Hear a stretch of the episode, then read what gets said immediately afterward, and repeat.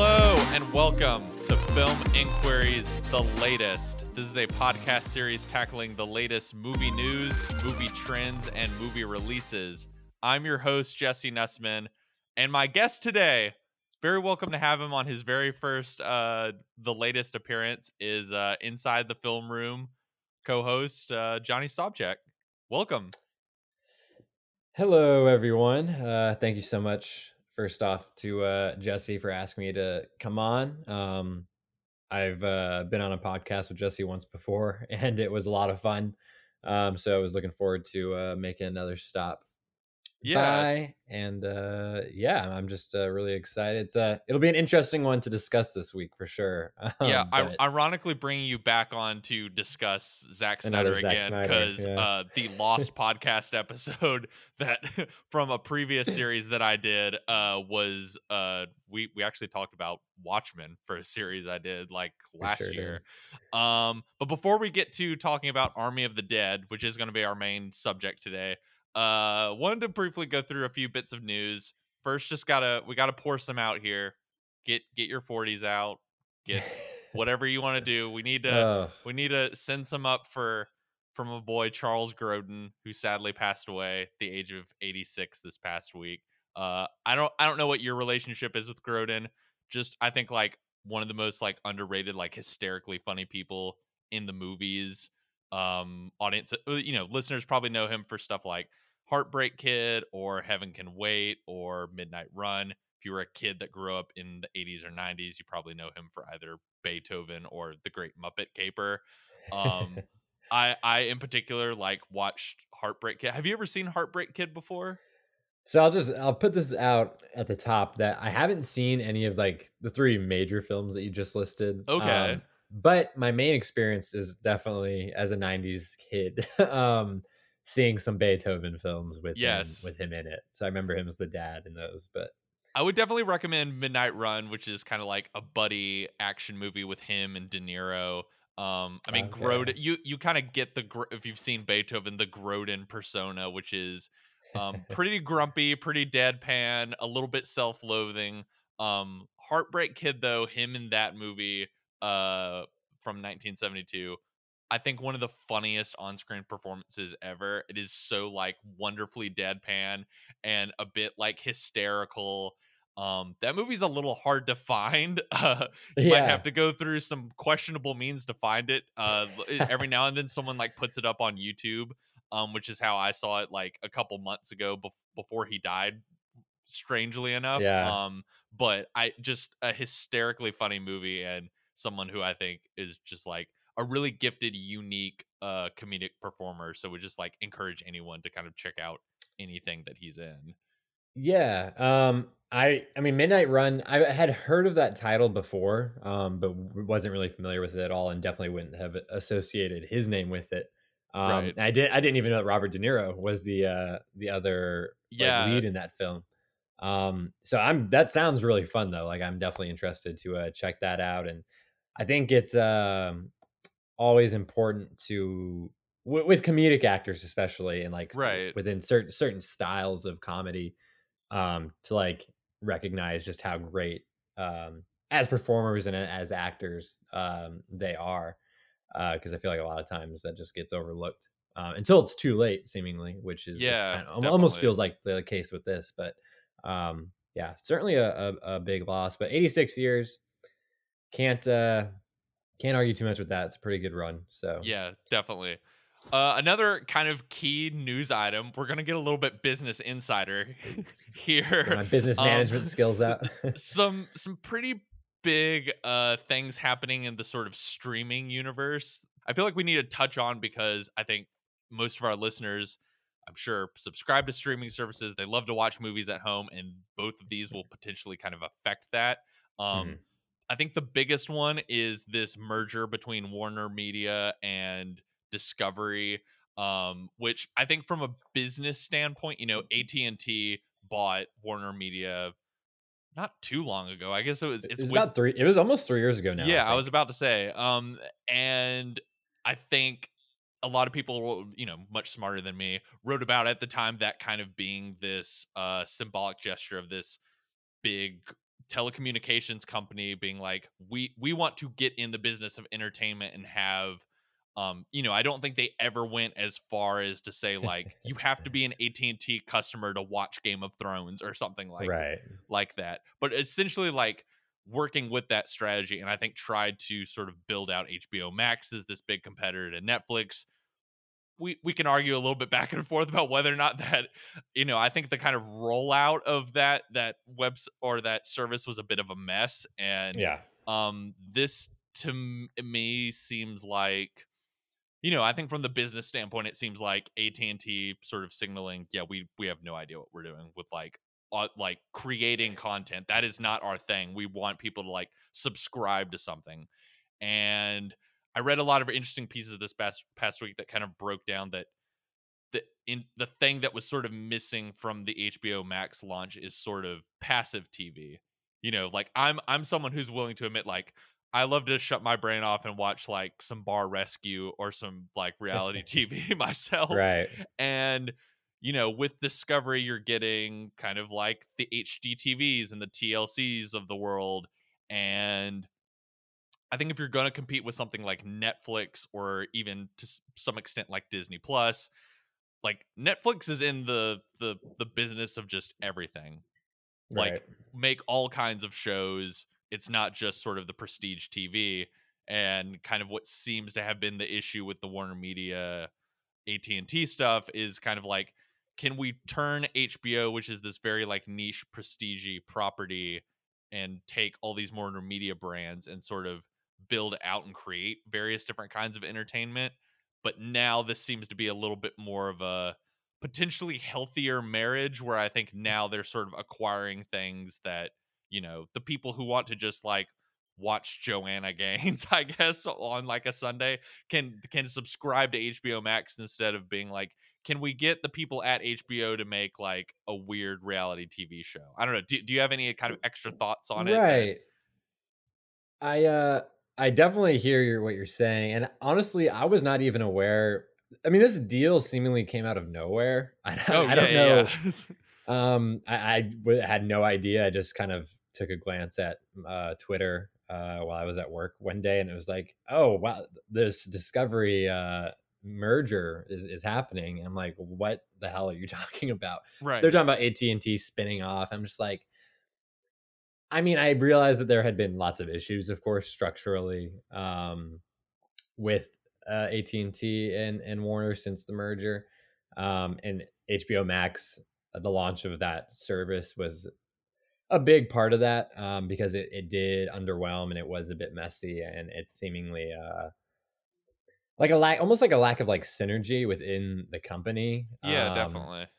and just having a an aimless kind of direction uh and that's a very much a contrast to something like disney uh and disney plus because keep in mind we were talking about three years ago about since at&t acquired warner media and that ha- that happened right about the same time as the disney and fox deal was kind of in Right. play and being and being talked about um and I feel like this one didn't really get as much play or as much attention um, for whatever reason, just because hey, superheroes were not involved. Right. Um, so it wasn't a matter of uh, Captain AT and T being able to be on screen with Batman at the same time, but right.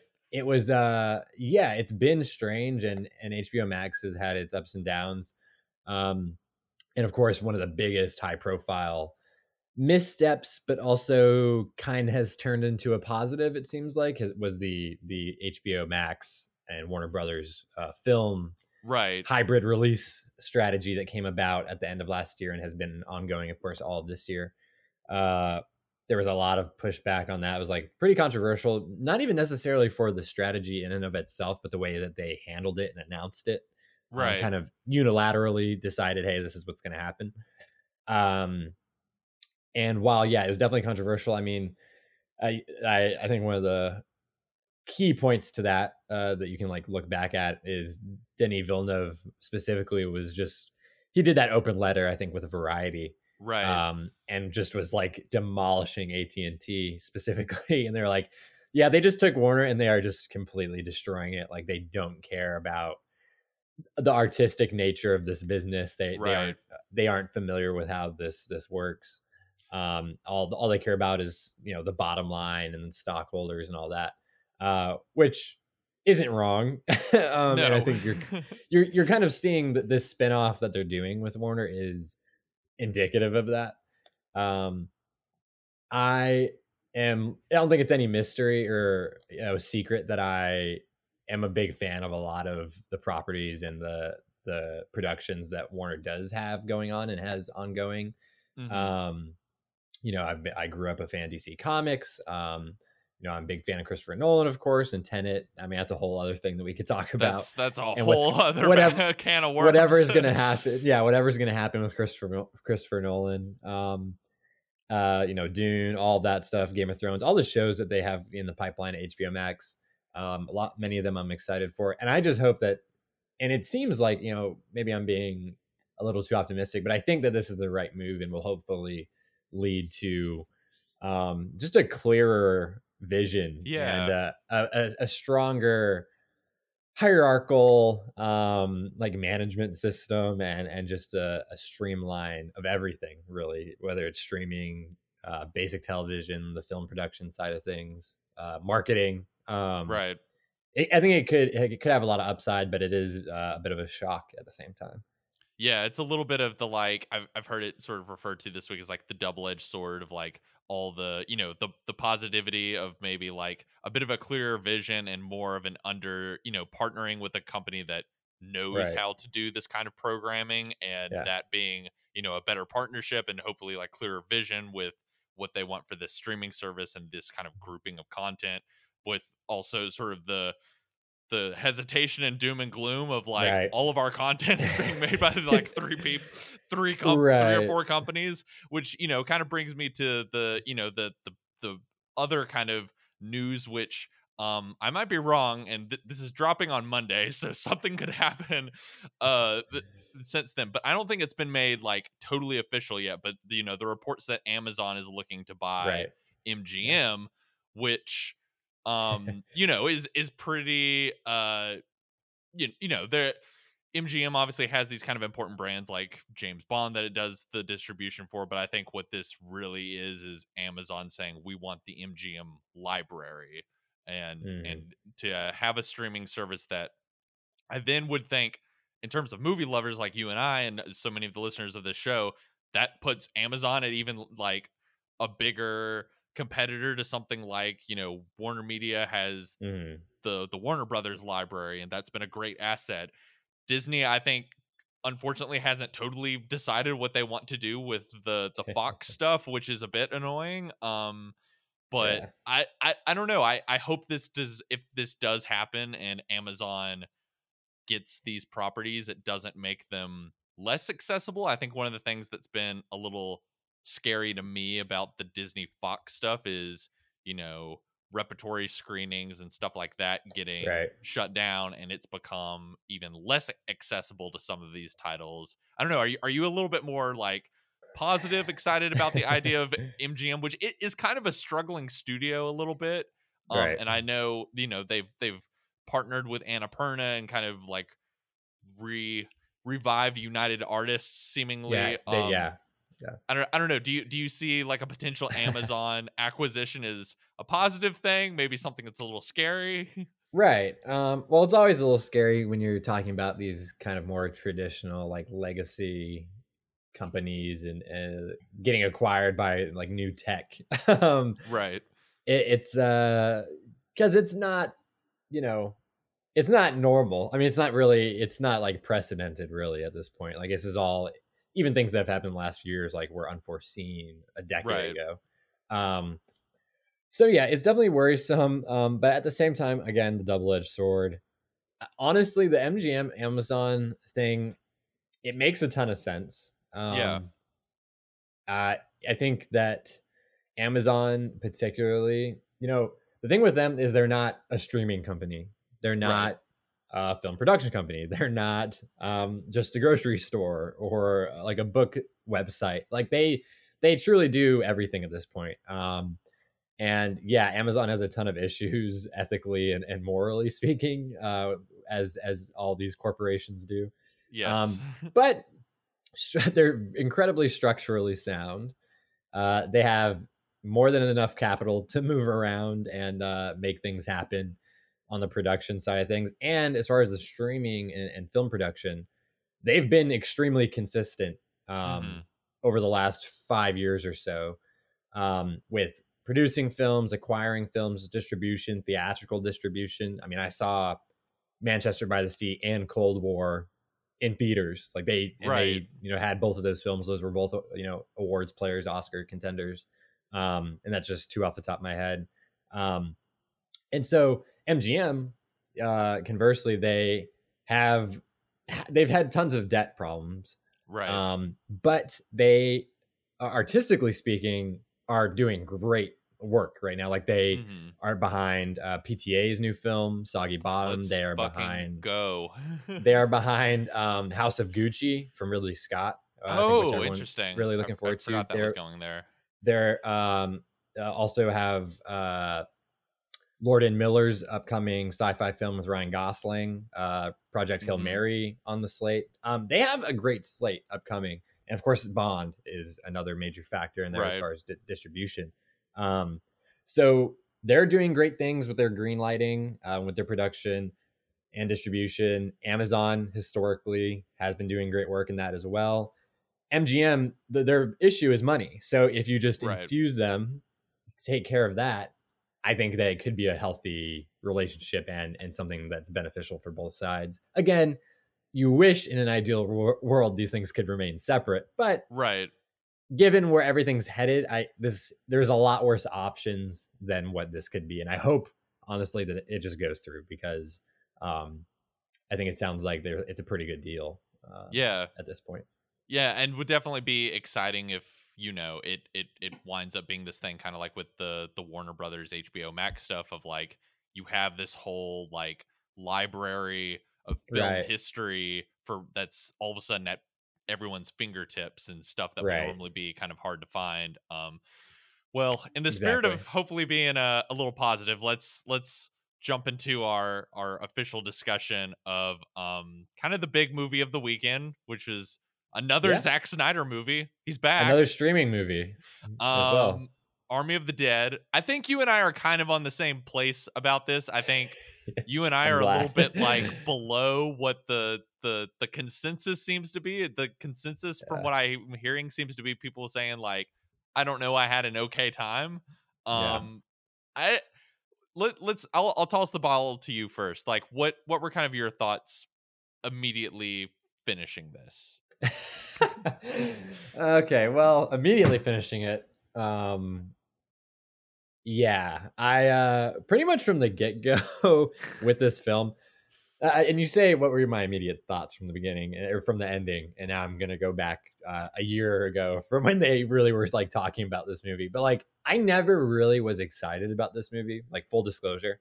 Okay. Um, I in my relationship with Zack Snyder, I mean that could be a whole po- podcast episode on its own. But basically, growing up and then as a teenager, very much a fan, um, especially once he got into the DC side of things. Because as I said earlier, I was always a fan of, of the comics. Um, and then you know, subsequently over the last few years, I've just completely like fallen out of that kind of zone and that that kind of Mhm. taste where I was at with Zack Snyder.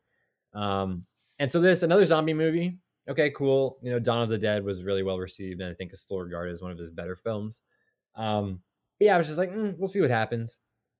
And uh, yeah, basically from beginning to end, and by the time the credits rolled with this, I was just, I just was so over. I really thought that it was just a bad movie. um, no, like no, uh, no lie. I just was not uh, entertained. I didn't think it was mindless fun entertainment. I didn't think. Uh, you know, and at two and a half hours, it wasn't just a breezy watch either. It wasn't just something I could like kind of casually throw on and, and uh, knock out really quick. That was something that blew my. I was gonna like fire it up last night and was like coming back from like a very late dinner and was like, ah, it's gonna be like an hour and forty minutes or something, and it was like it's two and a half hours, but yeah, uh, yeah, um, that, that became an, an early morning viewing to, today. oh, okay, Yeah. good. Um, so you're fresh. You're totally I'm fresh. I'm but totally fresh from the the the Netflix palace where yes. I consumed Zack Snyder's Zombie Fest.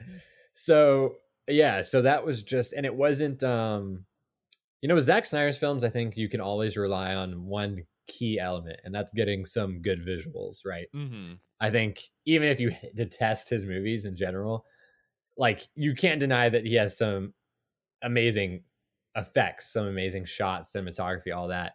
Uh, but in this, it seemed like that was completely absent. And this is notably his first film as his own cinematographer. Usually mm-hmm. he'd be mm-hmm. collaborating with someone else. Usually Larry Fong historically uh, has been his DP. And on this, it was just, uh, yeah, him free reign, you know, net, the Netflix way, just give him all the money and all the, uh, the uh, freedom to do what he wants.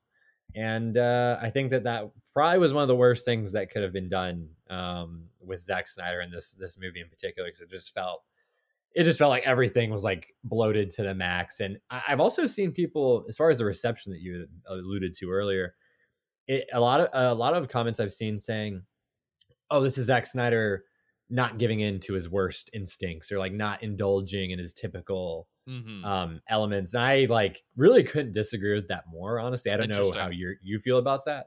Um, I thought that this was, I mean if you if you just handed this to me and I'd never heard of the movie ever, never knew that it was mm-hmm. getting made, and just watched it without any credit to any particular filmmaker, I mean, I could easily tell you that it was either Zack Snyder or just some random guy that I'd probably never heard of before. Like I would never attribute this to like some other known filmmaker. Um, so yeah, I was uh I would say I was disappointed, but I never was really excited or like had those expectations. But it, I still think even with that said, it was worse than I expected it to be or was led to believe based on the initial response or reviews.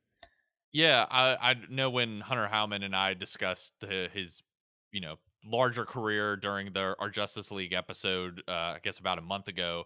You know, I think both of us kind of landed on maybe his Dawn of the Dead remake is maybe like his best movie, and we're or or our favorite of of his his pictures and I think had some hope of like, oh, maybe like the idea of him just doing like a nasty zombie movie that's also a heist movie would be pretty fun. And I I think it's really interesting you bring up the visual thing of it because that that was something I definitely wanted to bring up as well. Is you know I agree with you. Love him or hate him, I'm generally not a, a Zack Snyder fan, but the one thing kind of everyone can sort of agree on is he he has a knack for striking imagery and mm. and doing these these very um kind of visually uh impressive kind of panoramic uh sort of highly stylized mm-hmm. uh slow motion sequences and I, I i think just even like i am not a fan of like his his dc movies necessarily but there there is very kind of like clear you can clearly see both the advertising uh influence on him as well as the like comic book influence on him in just the some of the the shot choices and how he will just sort of like hold on these very kind of heroic poses mm-hmm. and this movie looks really bad like this this kind of looks like the, the sort of two examples that like popped into my head as i was watching is this kind of looks like at least visually like maybe like a little bit better production value but like in terms of the the sort of visual language of the movie it looks kind of like what you would like a sci-fi channel original movie a little bit. Okay so i gotta chime in real quick. So you're 100% dead on. Um firstly my first thought um also talking about snyder's visuals is again regardless of how you feel about his movies overall like I can think of his entire filmography, all the movies I've seen, and point to or recall very specific shots and images, yes. as, as, you mentioned. Um, you know, the style and everything. He, I, I, cannot think of a specific image or shot that pops out of to my head from watching this movie and having just seen it like a day ago. Yeah, um, it's all just kind of like a muddled mess. And t- uh, to your sci-fi channel movie point, when I was watching this the other night, I was talking uh, to uh, Zach Goins and Jake Lawler and Josh Martin about it. Um, we, I said, this looks and feels like, in the writing, like we'll get to that, but in the acting and everything else, but it felt and looked like well, the way it was shot, the way it was, you know, everything like and no disrespect because people got their craft and, and their their passion projects and everything but like one of those horror movies that you would see like crowdfunded like online that you would oh, see uh-huh. like like that only gets released like online for people to watch. And i was just like like a home like a student film or like like that's the level that i could point to. And the only real way to explain that is because snyder chose to not have a cinematographer i guess. Like there was no other guiding hand or element and he just kind of like went and did his thing exactly how he wanted with no notes or any uh real direction other than his own.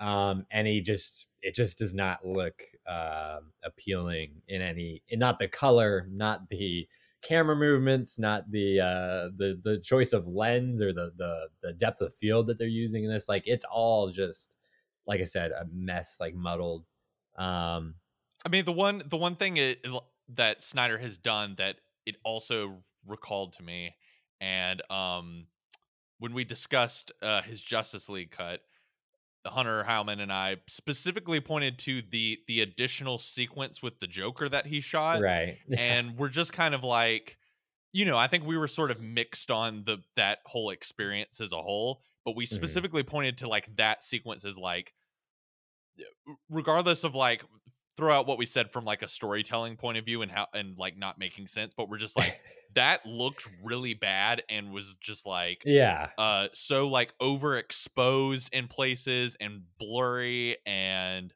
um like going in and out of focus or you could you could clearly s- tell that like no actor is in the same frame as one another or maybe two people are in the frame at a time because you know eh, i'm i'm not going to like say using shallow focus is bad you sh- that is an important no. tool of the filmmaking process but there is a sort of way that like that sequence is shot that was just sort of like this feels like you have sort of like a very very cheap budget and and clearly like he shot that sequence in the confines of covid-19 right and yeah. so it sort of made sense of like oh this clearly seems like you're sort of having to kind of patch together kind of like individual shots of people and have the background is not you're not able to fully put all the effects in there and it's this very Right. very tight set. And th- that that is sort of translated to this entire movie which was not shot during the pandemic. I mean there's um s- some stuff due to uh one of the actors getting in a a bit of trouble over some some sexual misconduct and had to be replaced i think for the better with with the choice We'll they picked. that. um but yeah i i just there was something kind of cheap looking about it all and i actually think the one sequence in the movie that i did enjoy is the cr- opening credit sequence if only Okay. because uh, you know from a sort of tonal standpoint i think it has a little bit of the kind of tongue-in-cheek mania that i was wanting from the rest of the movie but Right. also you know you getting at uh snyder really being a filmmaker who thinks about ne- sort of like distinct images and i think that's kind of what makes the sort of Right. credits and the montages in his movies kind of like the best parts in it like you know Yeah. i'm not a fan of his watchmen movie but the one part of it that's like oh this is like really really working is like the the opening credits of that and Yeah. this kind you know because snyder is at his best doing montage this the opening credits of zombie mayhem in las vegas and the kind of like strippers like attacking guys as their like toupees are falling off and the, you know there's the liberace singer and um just the you know there there was one moment that kind of out loud made me laugh where like these army soldiers are being uh parachuted down into Las Vegas and as the parachute slowing down the zombies are just kind of picking them out of the sky. Yeah. um but none of that mania is in kind of sense of fun feeds into the rest of the movie Yeah. and i almost think my other than kind of how sort of ugly it looks as we've sort of been saying eh. my other kind of problem with it is i think this problem where i think ultimately Zack snyder is just, just takes it too seriously and is almost Right. so interested in his movies about like my movies are about like these brave warriors just doing right. doing the noble thing and this movie sort of l- very quickly loses that kind of like tongue-in-cheek kind Yeah. of sarcastic. I don't think the, the you know I think he's using zombies as an allegory as everyone who uses zombies uses them, but I think any kind of allegorical aspiration sort of goes out the window, and this needs to become this kind of like real sincere, ultra serious movie about these these fallen heroes who were were survived the zombie apocalypse and saved people, and now they're having to go back and get money because. I mean, it basically turns into to what's the the Ben Affleck Oscar Isaac heist movie Triple Frontier, like the oh yeah, the troops who like were wronged and didn't get the they were credit they screwed deserved. over Yeah, it, society. it turns into that and has It all says a lot about society, actually. Yeah, I'm full exactly. uh, speaking of the Joker, um, but yeah, it it tur- it has to turn into this sort of like mournful, serious tone that you would expect from I don't know, like Lone Survivor or something like that. Right, And yeah. I don't think that Doesn't quite works for the doesn't movie. really it- work, does it it? sort of drags it down when you have this sort of ridiculous zombie premise.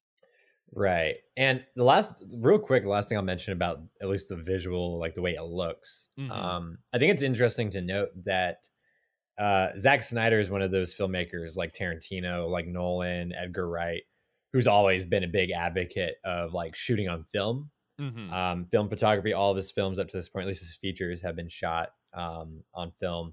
And this is the first one where he actually shot digital. Um, Interesting. And of course, Netflix is also known for like they're pretty. I wouldn't say they're anti-film, but they're like we're shooting this on on digital. Like we're not going to bother with all that. well and like- that that is an interesting thing because i also I, I wanted to ask you about this because you know i get this sense unless it's something like a martin scorsese movie or an alfonso cuaron movie there is kind of a thing that sometimes happens for movies that are made for netflix where there's there's a certain lack of style or a a lack of sort of bigness that you can get that i i feel like mo- traditionally filmmakers sort of like shooting their films to fill up a large screen and because Right, people are yeah. consuming on iPads or on their television sets there's a shrinking and a, a lack of that sort of um definitely. visual grandeur even if Yeah. it is you know just two actors talking and I, I have to wonder whether because this is a movie that was being made through Netflix, if that I don't know. Do you think that had anything to do with sort of like this feeling like very kind of TV movie in its style when normally Does, Snyder, yeah. for all his faults, kind of goes for these very like operatic grand images?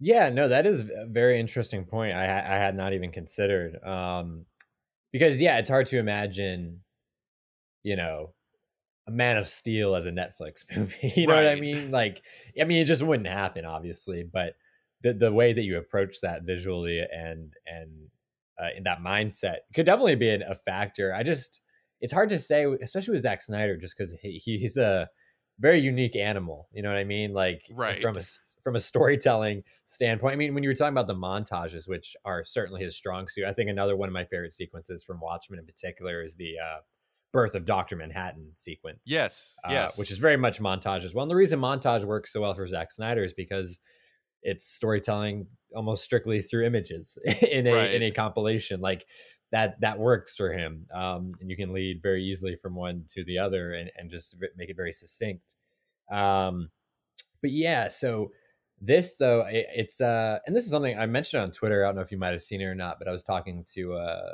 will mavity about it and we were saying that like it looks like you mentioned tv movie but it looks just so like i said septic or like just so clean like for for a zombie film for Mhm. like a post-apocalypse sort of like in in las vegas like it looks so uh, plain like there's just Right. it's it's not distinct in any like real way i mean even comparing this to dawn of the dead Mhm. um which is a, a much you know it's lower budget than this and a little bit more low key uh, for a zombie film. Like that movie it looks more distinct from a visual standpoint than this one does. Like yes, it, it's it's not and that's a that's a freaking zombie movie from 2004 okay? Like it's not the the peak of cinema or like the peak of visual uh grandeur but um yeah no that's an interesting point about about netflix in general and i just think I don't know, maybe with more experience um, with digital filmmaking, he, he maybe he's just still finding his footing or not really sure. Right. I mean, if, or if he was working with a, a you know um, distinguished like cinematographer, it would be fine. But I just I don't know. I don't know. It's hard to explain. Um, but yeah, I think and even and even outside just the photography, which we've gone you know talked about ad nauseum, but like I know the budget was in the neighborhood of like 90, 100 million. Um, you know, I didn't think that the effects were like particularly, you know, amazing or Mm-hmm. I, I mean, of course the, the makeup and stuff and the uh, the gore and practical things like that. I mean, it's a zombie movie. They're pretty much always pretty pretty damn good, especially if they're at a moderate, you know, to high budget. We've we've sort Um, of perfected that that art yeah, it's hard to mess point, it's hard to mess that up. Yeah. So, but just everything else just it, it never like it never really did seem as you pointed out like if I were to see this on the big screen um cuz you know talking to Jake, he did actually see it in theaters out in LA. Interesting. Um, and he said, you know, over the course of the weekend, as as I've been talking about it more, and as Josh has been talking about it more, he's kind of like been like, hmm. He's like, maybe it's just seeing it on the big screen, like I enjoyed it more. Maybe Right. it just like it was just a little bit more, you know, captivating. Um, but honestly, from my, like where I'm sitting, seeing this movie on a big screen for two and a half hours, I feel like would be giving me a headache. Like just from the sheer perspective of it being like almost an entirely blurred image for right. like 90% of the film and just one like head that is clear in the middle of the frame like i don't know it, it's uh and we know that a they kind of have franchise hopes for this seemingly I believe Um, there's an animated prequel. There's that's, like, definitely an animated- development Yes. or something like that. yeah that's actually greenlit and totally going ahead so that's animated i mean that's a completely different medium Right. so that that, that that could have potential um but as far as a sequel film it seems like that's something that they have in mind Mhm. um, or maybe a prequel film. Who knows? Um, but yeah, it's uh, it's just a curious, uh, and, and we know I was actually doing some research on this yesterday because I was just curious about the development process on this movie. Um, this was actually something that they conceived back like 15 years ago, or like sh- yeah. during or shortly after Dawn of the Dead, Zack Snyder came up with this concept. Um, and it had been in development hell for, you know, more than a decade. And Right. then it was basically in in the uh the fallout of Justice League that Netflix was like, "Hey, come come over here, like let's get these rights from Warner Brothers and let's just make it. Like screw it, let's go ahead." Uh, and of course, Zack Snyder was all all game for that. Of course, after what Warner, what Warner Brothers did to him, but uh, right. yeah i uh i don't know this is, it's just a strange uh development to now and then i'll be curious to see what happens afterward but um i i uh i'm not personally interested in like seeing stories in this world beyond this one i guess No, no, I I wouldn't say I am either. And the you know the last bit I'll I'll mention on the the visuals, and then maybe we can get into sort of the cast and some of the other Yeah. stuff. But you know, uh, I know I mentioned on the the Justice League pod that we did that even as striking as Snyder's images can be, like the thing that always has sort of like irked me about his movies is is sometimes feeling like he doesn't quite he like makes big visual choices, but then just like doesn't necessarily like understand like what that visual what is that that communicating and so i wonder if some yeah. if yes i wonder if some of it is just like yeah i'll shoot this in like a re- like i'm sure he has a reason for like i'm gonna shoot this in like a really shallow focus the entire time but then as i'm watching it i'm like why is this in vegas then like you have this like very flashy kind of Right. surreal like operatic city but like you're gonna make everything like a, a fucking tight close-up of just like you're you're shooting yourself in the foot why are you doing this visual choice this is so weird right uh well that's that's funny because i know you're talking about the location like they shot the big casino interior that they use um Mhm. was in Atlantic City, I think. Um, Okay. In a, in an old abandoned casino, and I think that just kind of. I mean, I understand the realities of going out into the world Right, and making right. a movie like this, but I think that in a almost maybe ironic way kind of speaks to the fact that, yeah, I mean, th- this being in Las Vegas doesn't really matter that much. Like, it doesn't really No. inform the narrative very much or the character choices or like anything really. Um, and it's and I I hate to harp on Zack Snyder because like I don't have He- anything personally. he seems like a night a very nice person that Yes, i yeah. i i you know wish all the luck in the world to. Yeah, but just and I- and- his his choices baffle me all the time. Yeah, and I you could probably I could probably have a beer with him and have a cool conversation. and It'd be all all kosher. But like every time I hear him, and I know he's like notably dyslexic and like maybe isn't like the most well spoken or like articulate guy in the world, but it's like every time I see him in an interview or like when he's being asked to like explain or like comment on like a decision or like a shot choice or anything like that, like it, it's always like the like like surface level like oh it was look cool or like that was badass or like it like there's no real like I never get anything beyond Right. like the initial at a glance what you would expect or like think of essentially. Um, but that's interesting because segueing from that into the story, the Right. narrative, the world building, um, Zack Snyder was a writer on this as well. Um, Mhm. and he wrote it with Joby Harold, the, the legend himself uh, from King Arthur, uh, Leg- Legend of the Sword, or whatever the hell that movie was called with Charlie Hunnam. Forget that Um, exists all the time. hey, that that was going to be um, something big, man. Um, and then uh, someone else who I can't remember his name. He was a co-writer on John Wick Three. Um, so those three worked together on this. Shay Hatton, it looks like his name is. Yes, Shay Hatton, that's right. Um, so they wrote this together. Um, and of course Zack Snyder producing and everything. So what did you um think, you know, for a two and a half hour movie, they definitely cram in uh some world building. They cram Yes. in uh some some background for the cast of characters that we have. Um and uh the narrative itself is it, it seems straightforward as far as the heist and everything, the, the main Right. goal, but then once you incorporate all the characters' different motives and backstories and tragedies and all that, it gets a little bit like more complicated. But what how did you feel from that standpoint um about I I almost feel like I got to kind of reference uh one of my favorite critics, K. Austin Collins, who I think kind of touched on this idea in his review for Rolling Stone. But I kind of feel like this movie's caught in a weird place of like I wanted it to either be crazier or in needing to be leaner. Like either flesh out these these backstories more. You know, there's um hints of kind of these interesting political ideas that you know this very much kind of seems like a a like a an end of the Trump era movie and some of the like like kind of off the hand political stuff that is being tossed out about um you know immigration and there there's remarks Right. about like president saying like I want to nuke the city because it would just look cool and stuff like that and Yeah.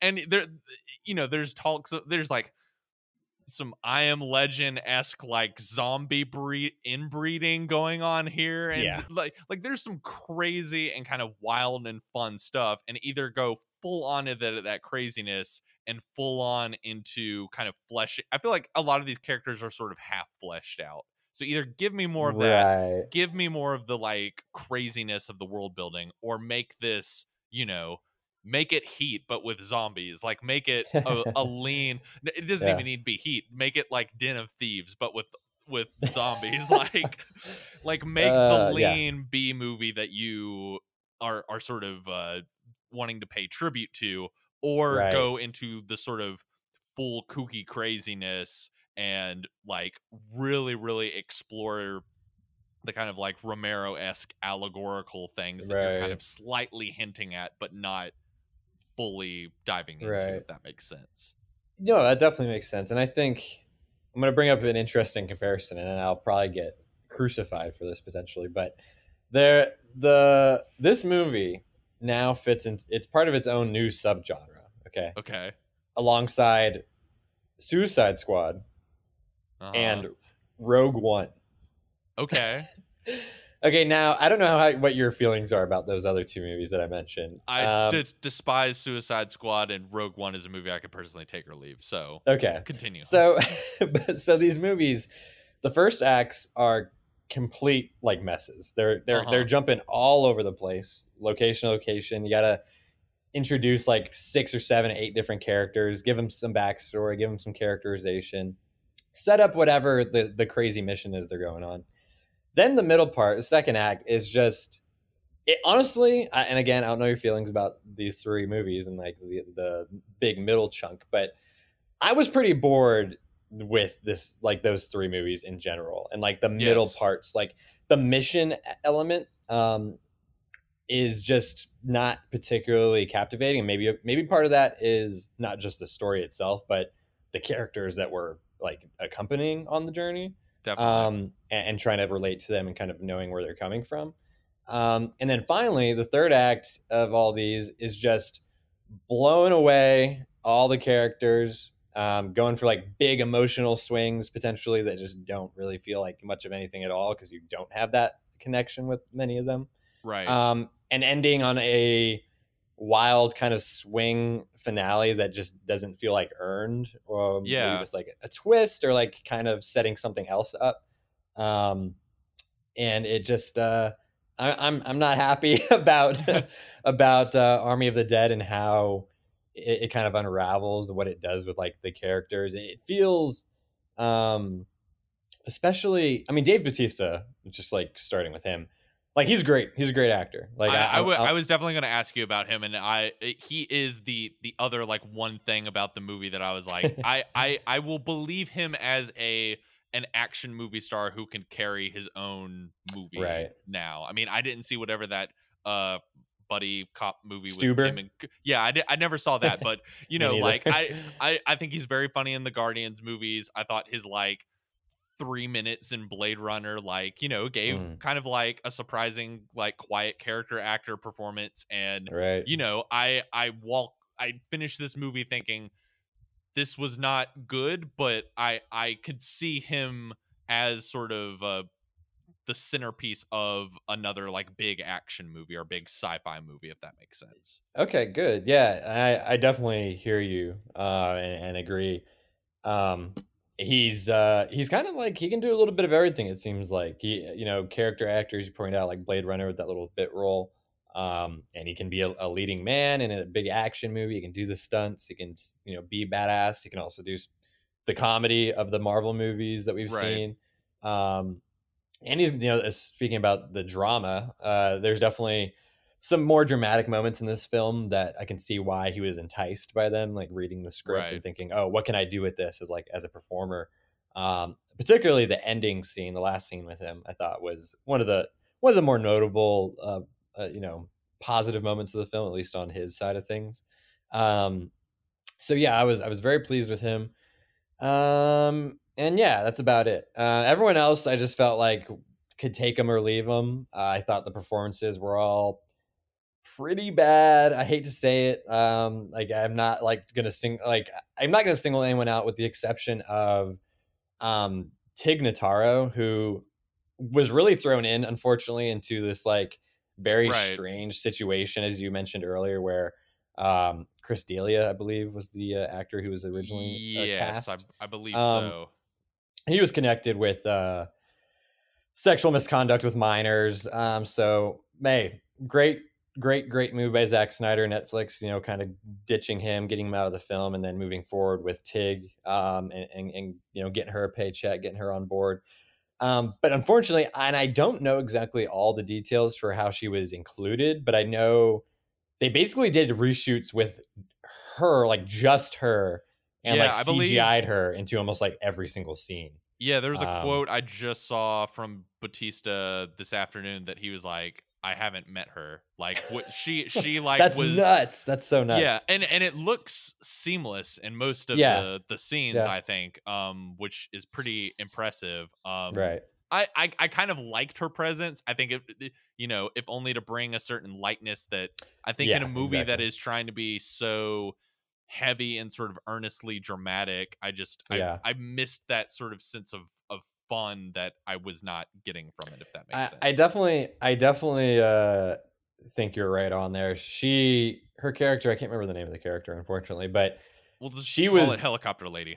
helicopter lady. Yeah, she's the pilot of the, the crew. Um, and she, she definitely has brings a light, light uh bit to the the film. She's you know got some dry humor, kind of like some deadpan, like very um, sarcastic, and like kind of like a smartass. Um, she was funny, but uh, I, I think as far as like the performance, I feel like is a bummer because like she was basically acting with no one. Like she was like there by herself. Um, and like almost like uh what what would I call it? It was almost like Star Wars prequel syndrome. Like she doesn't know what she's looking at. She doesn't know who she's Right. supposed to be like interacting with. So it's all, and she's not the only performer in this like that, but uh, she obviously has a huge excuse, um, given that she you know was brought in the way she was. But yeah, it's just all. Um, I wasn't, uh, and I'm not, and that's another thing too. Is I'm not fam- really familiar with any of these actors outside of Batista, um, Right. from other films or like shows.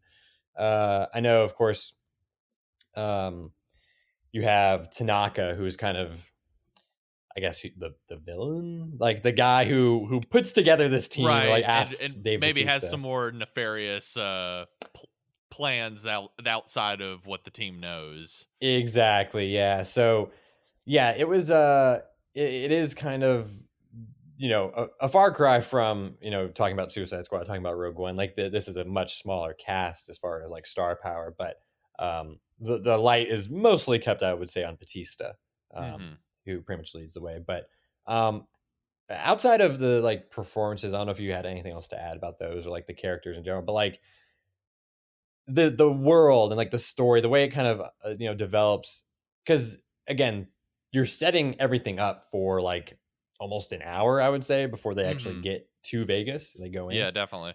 Um, then from there, it's like, okay, what can you do within the confines of like this city? Like, what can you do with the zombies, the the like the the landmarks, the the actual mission?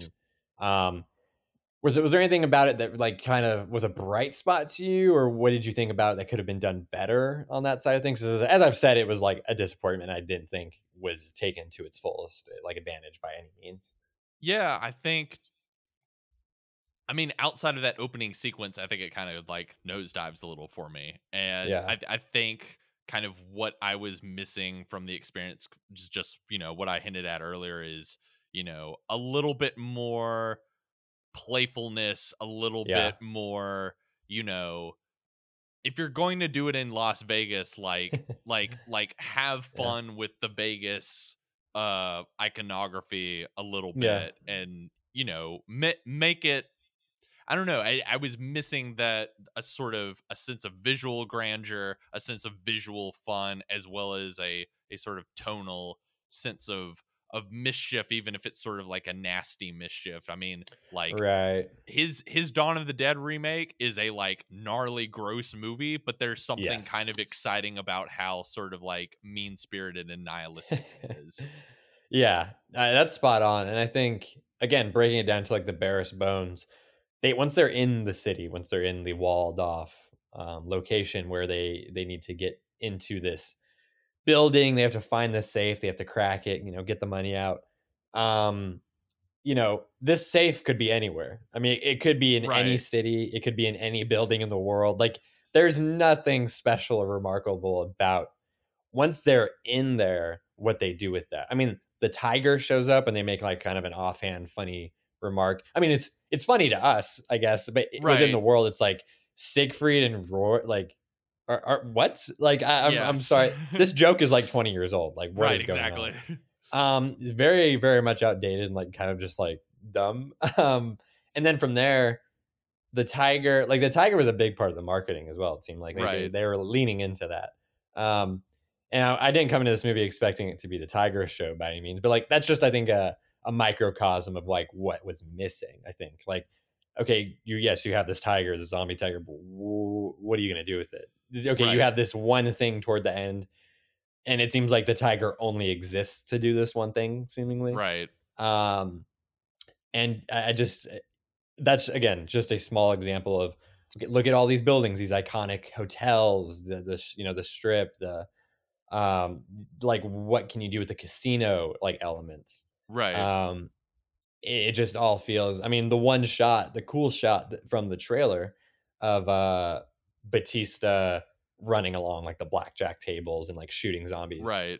okay that's like a that's like a five second sequence um Right. Right. and like again not super unique to to las vegas but still pretty cool like you can see the like the iconography they're using there like what they're invoking um but yeah just uh and on top of that also uh, i'd be curious to hear what you think about you know, you were talking about it needs to be um it's like bloated as it is. Right. Um but you, could pare it down and make it more intense, make it more fun, or you really have to kind of like elevate it all like a little bit more. Um right. and I'm curious because again, bare bones main plot, but then you have all of the world building elements that Zack Snyder's so Right. fond of um, in the DC movies and in Watchmen and, and these other universes he's played in. Like, what did you think? Did any of those like really work for you? Did they pique your interest at all? Or were they? Because for me, they just felt like, again, you're you're doing just enough to annoy me with the Right. amount of like world building you're trying to do, but you're not doing so much that it makes sense or like pays off in any real way. It it just sort of felt like half tossed off ideas or yeah, it you know some, something that was sort of pitched in kind of a writer's room meeting or you know a writing session is like oh wouldn't this be cooler maybe we could explore this later on if we did a sequel or something.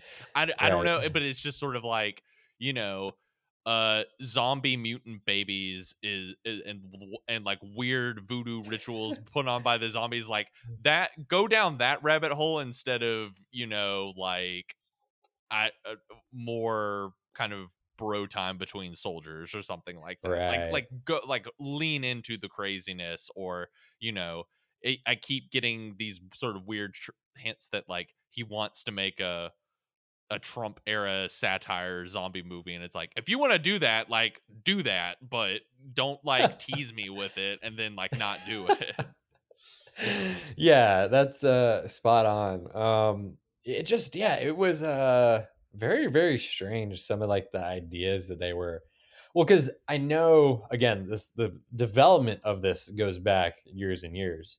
Um and they mentioned this was something this was a quote that came out months ago I think may may have even been last year that got some traction and was kind of alarming but then everyone was like downplaying like oh well it, it it's not actually going to be in the movie. It was just like something they like tossed around and like it's not going to end up happening. But it was like basically along the lines of like Zack Snyder had said, "Oh well," or maybe it was one of the other screenwriters. Someone involved that ended up being in the the final credit on this was like, "Oh well, what if you like what if a zombie like raped a, like a normal human woman? Like what would happen? What like would there be some sort of like interesting like baby human hybrid? Like what would the it was just like what what the hell is going on? Like what what and I'm like, okay, well thank God that's not gonna be in the movie. But like right. knowing that their their their headspace, like that's kind of where they're at as far as developing ideas and and seeing what what sticks and what doesn't.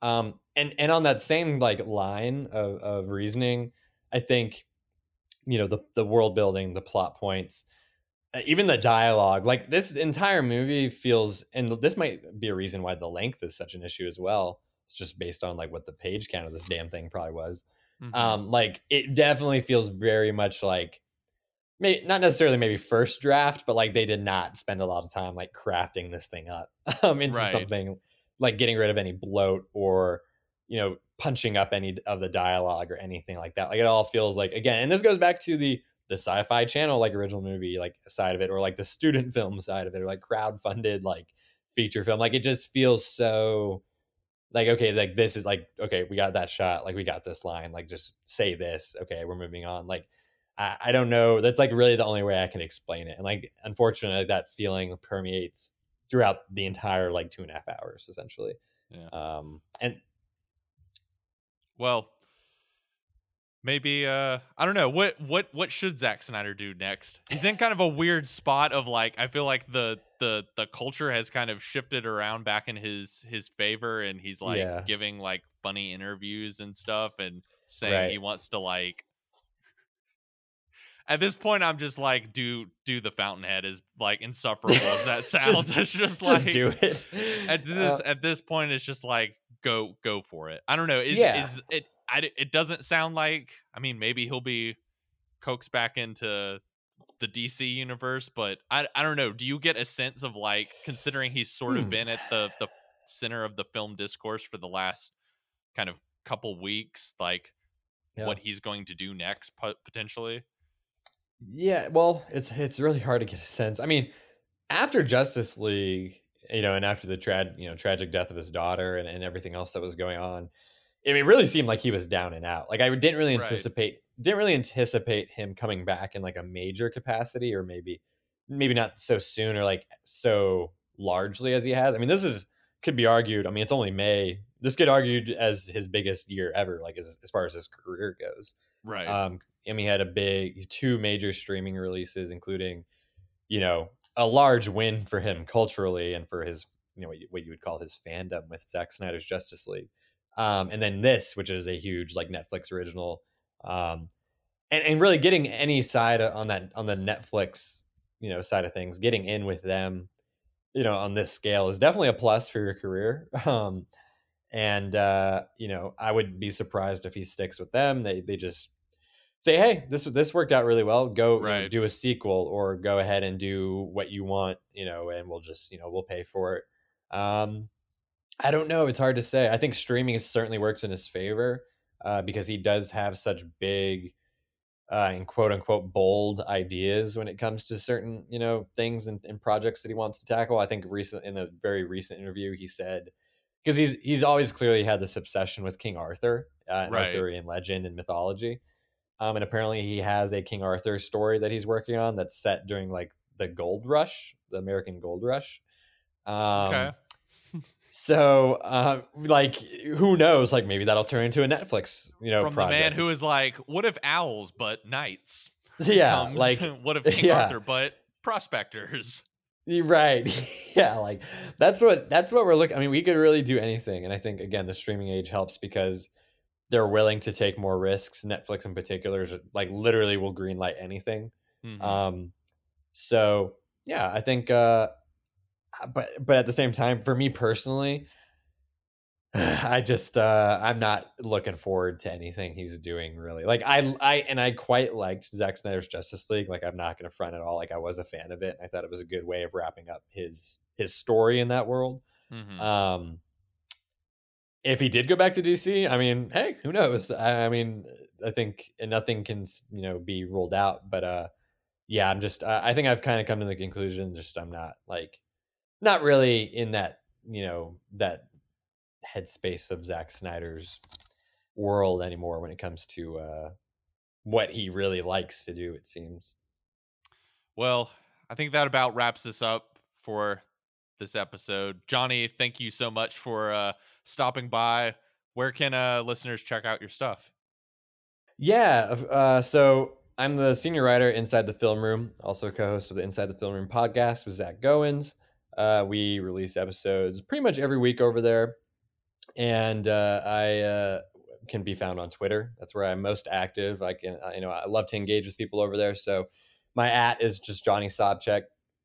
S O B C Z A K is my last name. So uh, yeah, say hi, uh, give me a follow and uh, you know, stay tuned. I, I'm working on a big, and I don't know if Jesse's gonna be happy to hear this or not, but I'm working on a huge uh, Oscars piece looking at next year that should be coming out in the next week Oh, or so. So fun. stay I thought, tuned I thought you were about to be like, I'm writing Zack Snyder's adaptation of The Fountainhead by Ayn Rand. I was going to be like, son of a bitch. Um, but uh, yo, yeah, that's Johnny, it can be. Well, Johnny, thank you for being on. Uh, coming up in future episodes, more summer movies. I guess we're going to be talking Cruella, Quiet Place 2, eventually some Fast and Furious. Um, so don't forget to subscribe to Film Inquiry's, the latest, and check out all the great pieces on Film.